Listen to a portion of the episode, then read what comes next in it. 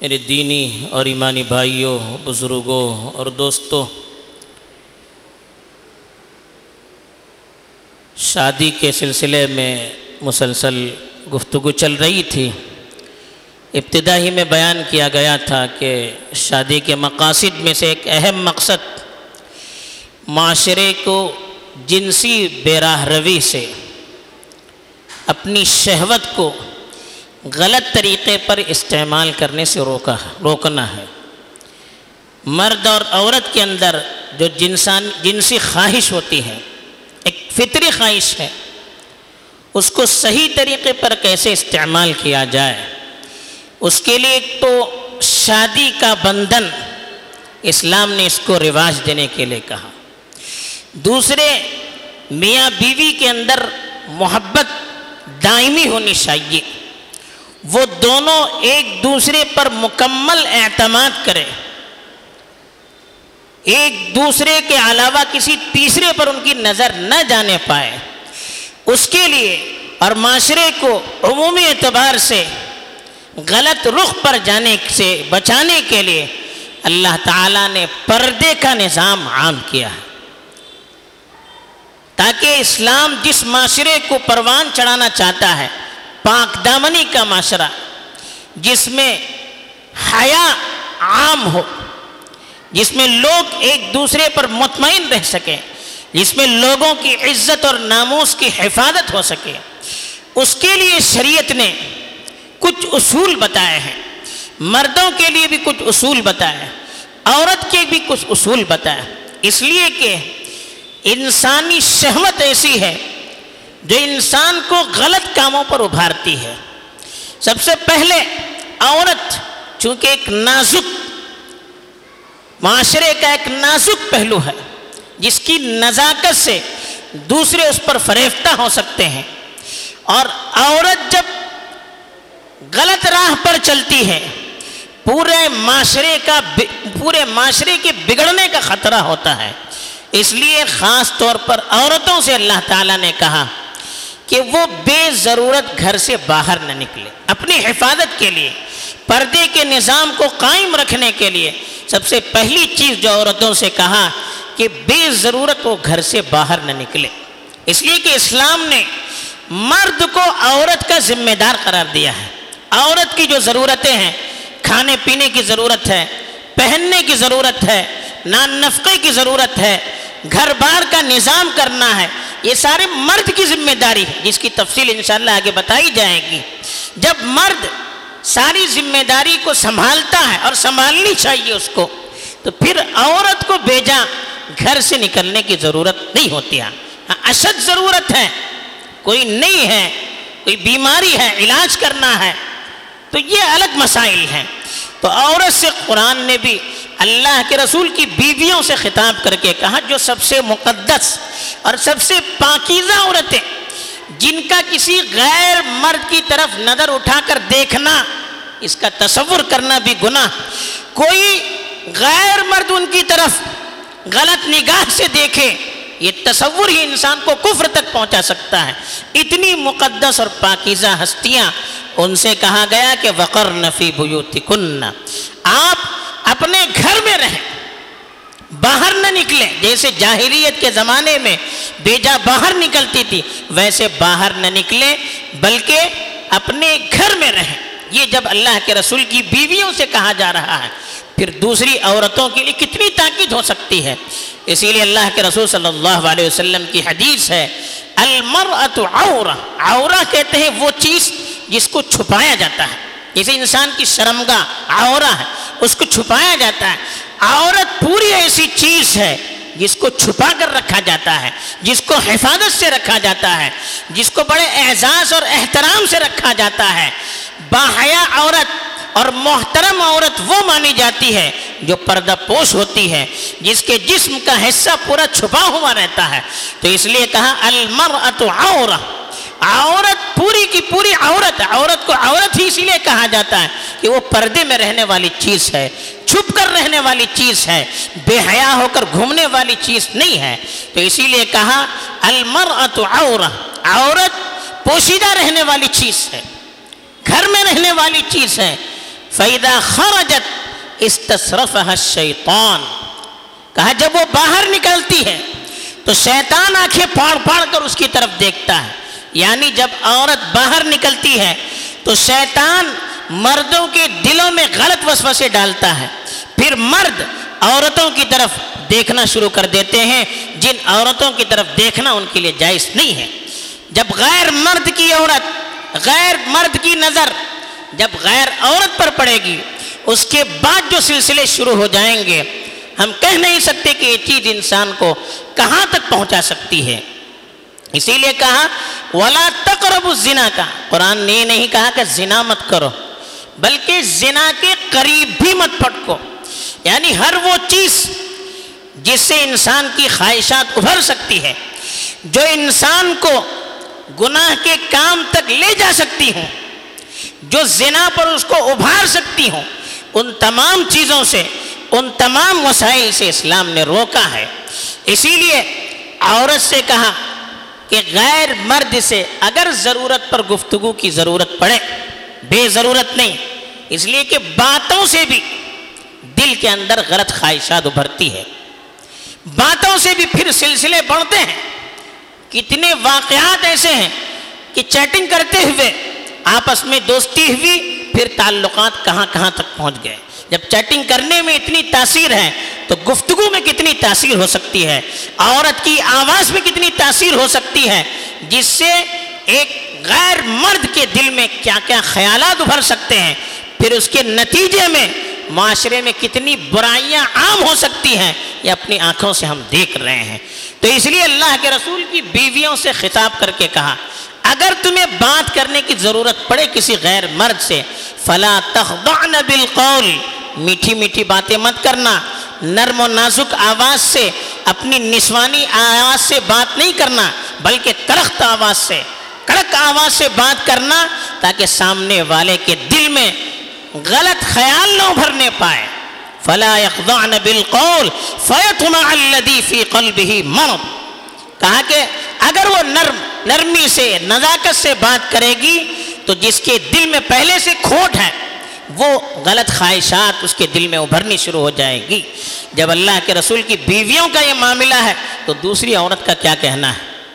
اللہ کے رسول کی بیویوں کے بارے میں کوئی سوچ بھی نہیں سکتا کہ ان سے کوئی غلط تعلقات قائم کر سکتا ہے۔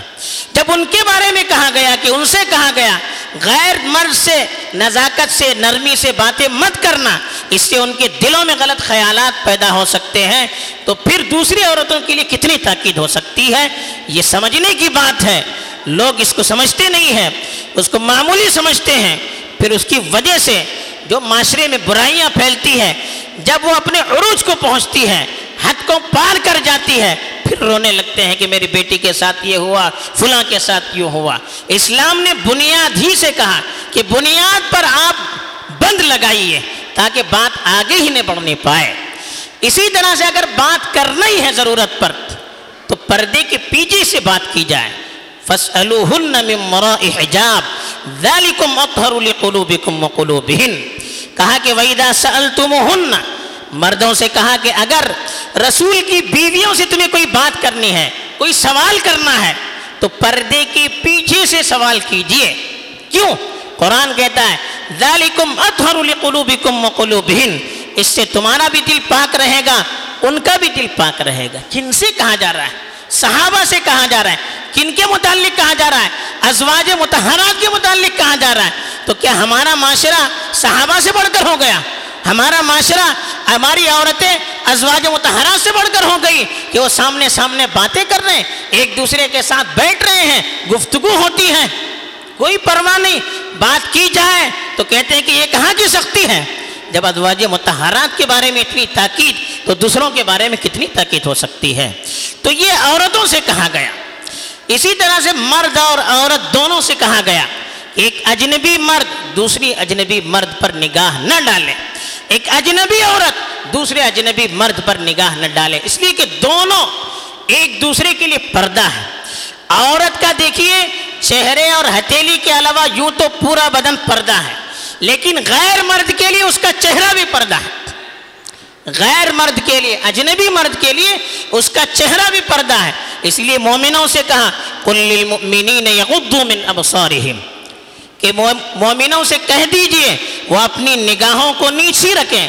راستے میں جاتے ہیں، عورتیں ہوتی ہیں، غیر عورتیں بھی ہوتی ہیں، بے پردہ بھی ہوتی ہیں۔ تو آپ اپنی نگاہوں کو نیچی رکھیے۔ یہ مردوں سے کہا گیا۔ وہ فروجہم فائدہ کیا ہوگا؟ آپ کی شرمگاہ کی حفاظت ہوتی ہوگی۔ اس لیے کہ نظر نظر تک محدود نہیں ہوتی ہے۔ اس کے اثرات دل پر پڑتے ہیں۔ پھر اس کے ذریعے سے مرد اور عورت دونوں غلط کام پر مجبور ہو جاتے ہیں۔ اسی طرح سے عورتوں سے کہا گیا، وَقُلِّ الْمُؤْمِنَاتِ يَغْضُضْنَ مِنْ أَفْصَارِهِنْ وَيَحْفَظْنَ فُرُوجَهُنْ۔ مومن عورتوں سے کہیے، وہ بھی اپنی نگاہوں کو نیچی رکھیں یعنی وہ بھی بے ضرورت غیر مردوں کو نہ دیکھیں اور اپنی شرمگاہ کی حفاظت کریں۔ حضرت علی سے کہا، اللہ کے رسول صلی اللہ علیہ وسلم نے، لا تتبع النظرة النظرة۔ کہ ایک نظر جاتے جاتے اگر پڑ جائے جاتے ہم جا رہے ہیں راستے میں، کسی غیر عورت پر نظر پڑ گئی۔ حضرت علی سے اللہ کے رسول نے کہا، فوراً نظر ہٹا دیجیے، دوبارہ پھر مت دیکھیے فَإِنَّ لَكَ الْأُولَى وَلَيْسَتْ لَكَ الْآخِرَةِ۔ پہلی نظر اچانک پڑ گئی، تو یہ معاف ہوگی۔ لیکن پھر دیکھا، ایک مرتبہ نظر پڑنے کے بعد پھر دیکھتے رہے۔ تو اس کو بھی علماء نے کہا، دوسری نظر ہے یہ۔ کہا، یہ گناہ ہے۔ پہلی نظر اچانک غلطی سے پڑ گئی، فوراً ہٹا دیا تو یہ معاف ہے۔ نظر پڑ چکی ہے، اب دیکھتے رہیں گے تو یہ دوسری نظر علماء نے اس کو شمار کیا ہے۔ تو اچانک پڑی ہوئی نظر معاف ہے، ورنہ معاف نے کیوں کہا گیا؟ اس لیے کہ عورت کا چہرہ بھی پردہ ہے۔ اسی لیے حضرت عائشہ رضی اللہ تعالی عنہ کے بارے میں فرمایا، وہ حدیث میں فرماتی ہیں، احرام کی حالت میں جب عورتیں ہوتی ہیں تو ان کا چہرہ ان کو کھولنا پڑتا ہے۔ لیکن حضرت عائشہ فرماتی ہیں کہ ہم عورتیں جب احرام کی حالت میں حج کے لیے جاتی تھی تو غیر مرد سب سامنے سے گزرتے تھے، تو ہم اپنے چہرے پر پردہ ڈالتی تھی، پھر جب وہ جاتے تھے، پھر اٹھاتی تھی۔ کوئی چیز، لکڑی وغیرہ یہاں رکھتی تھی وہ۔ اور اس طرح سے چہرے پر پردہ ڈالتی تھی کہ چہرے پر گر نہ سکے، دور رہے۔ جب وہ مرد گزر جاتے، تب اپنے چہرے سے پردے کو اٹھاتی تھی۔ اتنا خیال رکھتی تھی۔ اسی لیے حضرت ایک حدیث میں اللہ کے رسول صلی اللہ علیہ وسلم کی بیویاں تھیں۔ ان کے گھر میں ایک صحابی ہے ترمیدی شریف کی روایت ہے، جو اندھے تھے۔ اللہ کے رسول صلی اللہ علیہ وسلم نے کہا کہ آپ ان کے سامنے مت آئیے۔ ان دونوں نے کہا کہ اللہ کے رسول یہ تو اندھے ہیں۔ یہ تو ہمیں دیکھ نہیں سکتے، ہم کیوں پردہ کریں؟ اللہ کے رسول صلی اللہ علیہ وسلم نے پوچھا انتما، آپ بھی اندھے ہیں کیا؟ تم بھی اندھے ہو، تم تو دیکھ سکتی ہو، پھر کیوں؟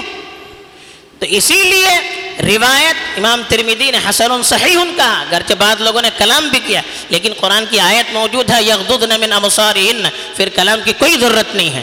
جب عورتوں سے بھی کہا گیا کہ بے ضرورت کسی غیر مرد کو نہ دیکھیں مرد سے بھی کہا گیا کہ بے ضرورت کسی عورت کو نہ دیکھیں اس لیے کہ ایک دوسرے کے لیے پردہ ہے۔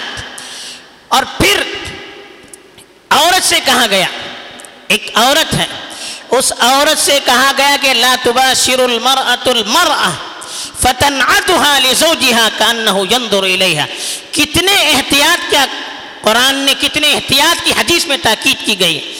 کہا کہ کوئی عورت کسی عورت سے اس طرح سے گھل مل نہ جائے اور پھر اپنے شوہر کے سامنے اس کی صفات اتنی کھول کر بیان نہ کریں کہ جیسا کہ وہ دیکھ رہا۔ یعنی کوئی عورت کسی عورت کو دیکھ کر اس کا پورا جائزہ لے کر آئے اور اپنے شوہر کے سامنے اس عورت کا سراپا ایسے بیان کرنے لگے، باریک باریک چیزیں کہ وہ عورت بالکل سامنے نظر آنے لگے، کہا کہ یہ بھی نہیں کرنا چاہیے۔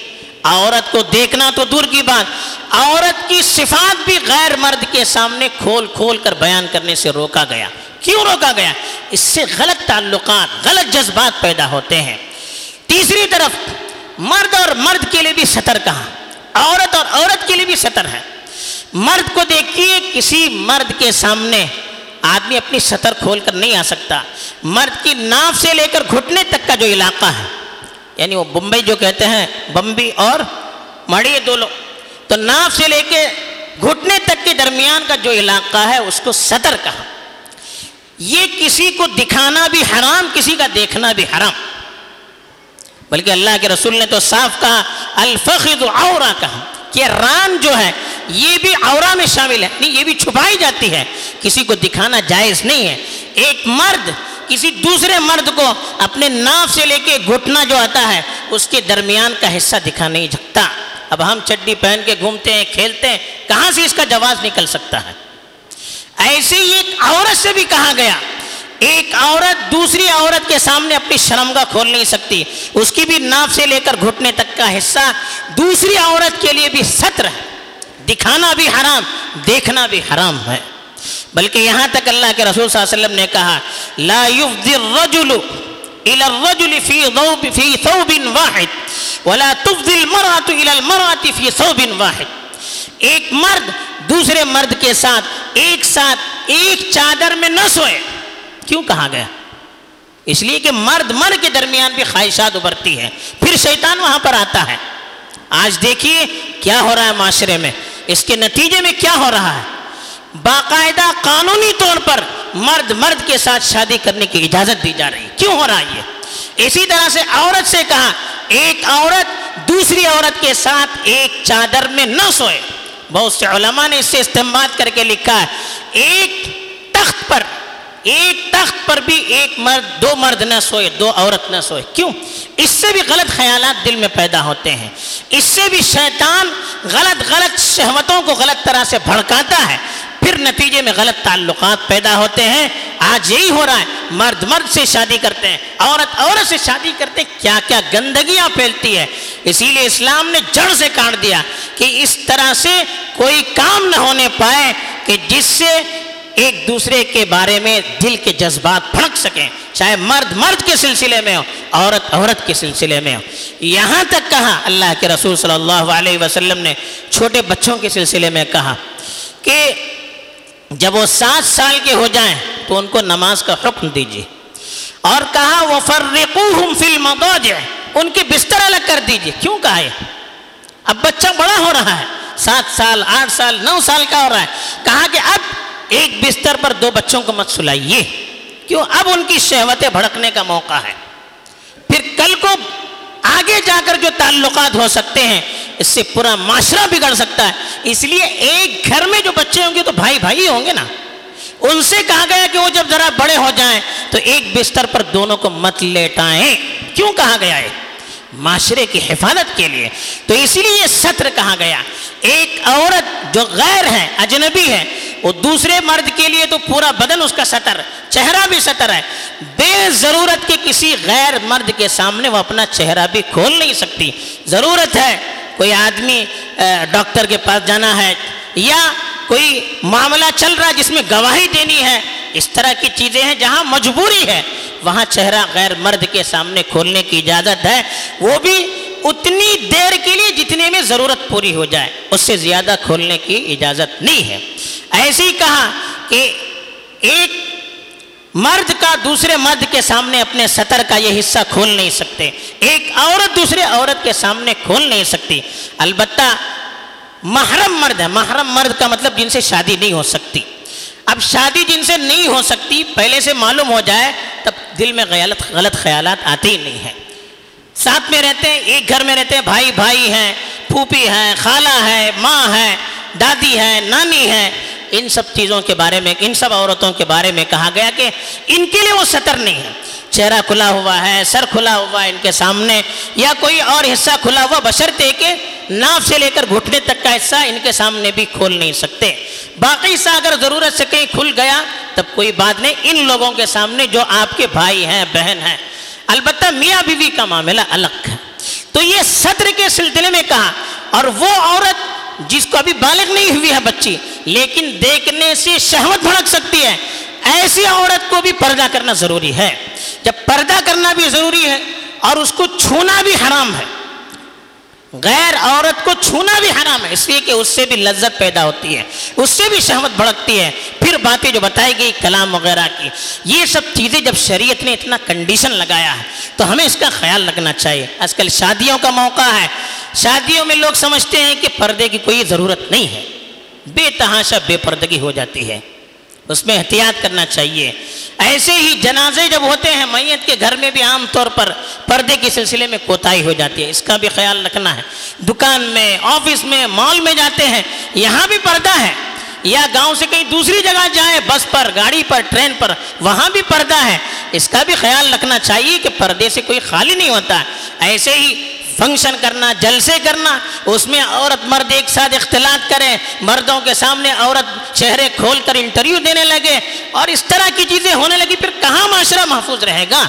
عورتوں کی آوازیں سنانی جانے لگے، کہاں معاشرہ محفوظ رہے گا؟ ہم معاشرے کو محفوظ رکھنا چاہتے ہیں یا توڑنا چاہتے ہیں؟ جب شریعت اتنی تاکید کرتی ہے، ایک معاشرہ محفوظ ہے، توڑنے کی کیوں ہم کوشش کر رہے ہیں؟ اس میں کیا خیر رکھا ہے؟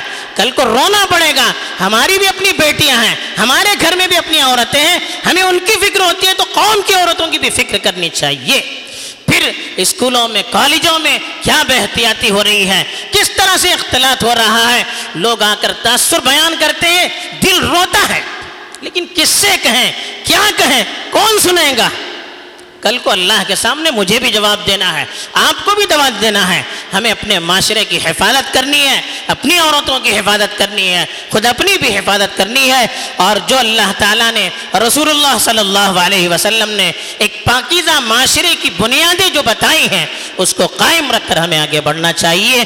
اللہ تعالیٰ ہمیں توفیق دے۔ امین و دعوانا ان الحمد للہ رب العالمین۔